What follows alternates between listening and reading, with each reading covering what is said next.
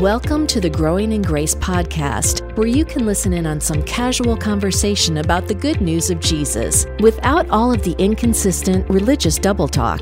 If you've ever struggled with feelings of hopelessness, guilt, and despair, or wondered if you're really right with God, it's time to discover the true freedom that comes with the gospel of unlimited and overflowing grace.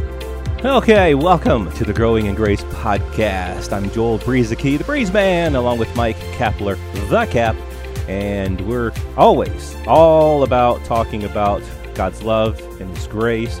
We um, just got done recently, uh, finished a series just talking about some of these uh, old covenant verses that people just kind of rip out of context and try to Christianize them, try to make them fit into the new covenant.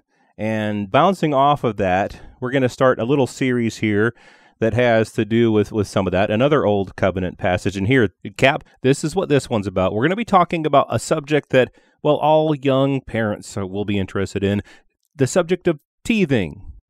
Oh, no. no, actually, tithing. How's that sound? Does that sound better? We're going to be talking about T I T H E yes, that's the thing for me. yeah, go for it then if you want to. so as we as we get started this, there are some people who know me and I have been sharing about this stuff for years about tithing. And I don't want to go on a rant against tithing, and I, we're certainly not against giving.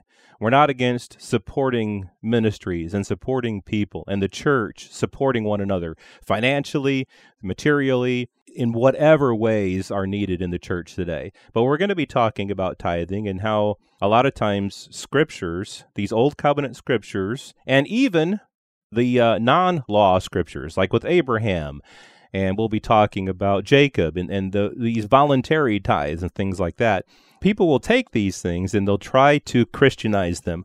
They'll try to make them fit into the new covenant.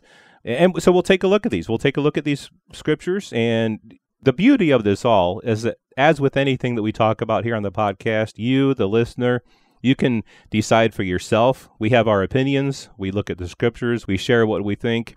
And you get to do with it what you want. So I'm looking forward to this because I really do love talking about this stuff, Cap. Yeah, I know this has been uh, something you've been passionate about for quite a while, Joel. And, uh, you know, sometimes eh, we've been doing this for a while and we're getting old. So sometimes we're just going to say things bluntly. Yeah. instead of trying to. I know. I, I find myself doing that years, more. What's that? I find myself being more blunt. yes, yes, blunt force.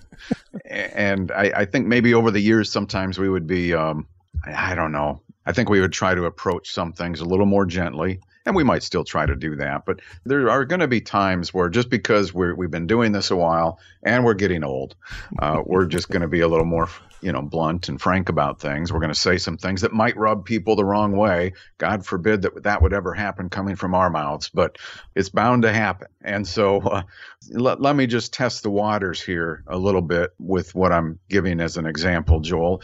This thing about tithing in the new covenant of Jesus Christ because of the way people have been taught this thing, the way they've heard about it, the way they've filtered it through a, a certain mindset about how the Bible is laid out and so forth, because they, they are so established in that, it's it's difficult to change your thinking sometimes and, and begin to see things differently. But this whole thing about tithing with the church and all that, just just to be blunt, it's it's a racket. Now now listen, I, I mm-hmm. understand that people mean well and, and, and they're sincere. And maybe we do have just a difference of opinion, as you said, Joel. But I think we're going to be sharing some things here in the next uh, several weeks or so that are really not rocket science. They're not that difficult to understand once you begin to separate an old covenant given to Israel with a new covenant that Jesus Christ brought and ushered in for all people. Uh, it's it's very different scenario here, and so maybe one place we'll get started here is with Malachi chapter 3, which interestingly to me is that it's really the, the last reference in those Old Testament pages about the subject of the tithe. Uh, and yet that seems to be the one where uh, most Christian churches tend to want to go. That's where they want to start. And there's probably a bunch of other stuff about the tithe that we'll mention that you haven't heard much about in church before or uh, at least taken out of context. And so we're going to start diving into this and we will eventually talk about being able to give and to do so freely, uh, sometimes what we like to call grace giving. But first, I think we need to knock out some of these sacred cows here about the tithe and what it is and what it isn't. Right. I think that's good. It's good for us to be doing this. And again, like you say, we can be cautious in certain areas with what we say and we can just be blunt in other ways because what you said really struck me. It's like it's not rocket science. Really, what a lot of this is is it's a matter of mindsets. Cap, you posted something on Facebook about how people say, "Well, that just doesn't sit well with my spirit." And but most of the time when people say that, I think it's actually it just doesn't fit well with their mindset.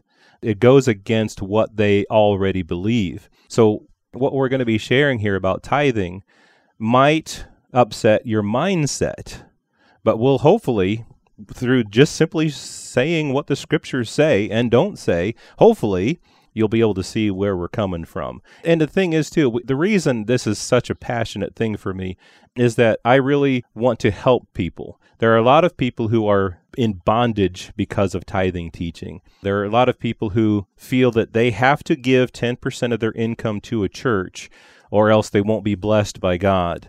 Or they feel that they're robbing God, as Malachi talks about here, and we'll, and we'll, get into that.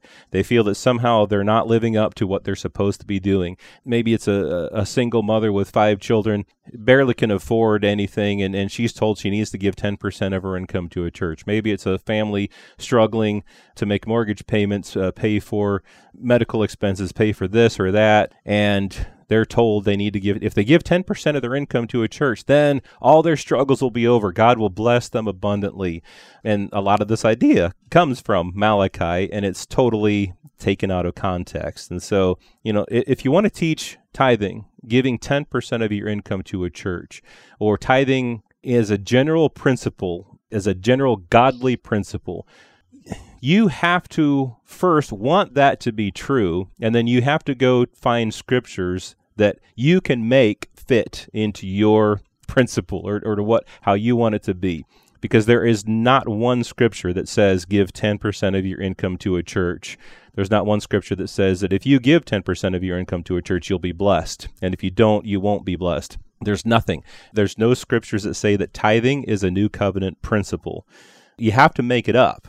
And so we'll look at these scriptures. You mentioned Malachi. Malachi 3 Will a man rob God? Yet you have robbed me. But you say, In what way have we robbed you? In tithes and offerings. You are cursed with a curse, for you have robbed me, even this whole nation. Bring all the tithes into the storehouse, that there may be food in my house. Now try me in this, says the Lord of hosts if I will not open for you the windows of heaven and pour out for you such blessing that there will not be enough room to receive it. Well, there you go. Give 10% of your income to a church and you'll be blessed. That's what that says right there, right? Malachi 3 8 through 10. It says, Give 10% of your income to a church and you'll be blessed. No, it does not say that.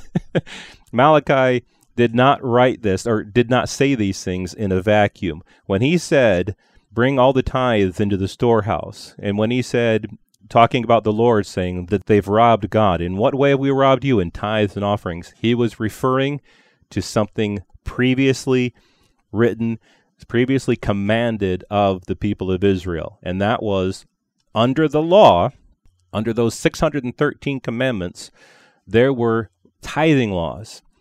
And they were given specifically to provide for one of the tribes of Israel. There were 12 tribes.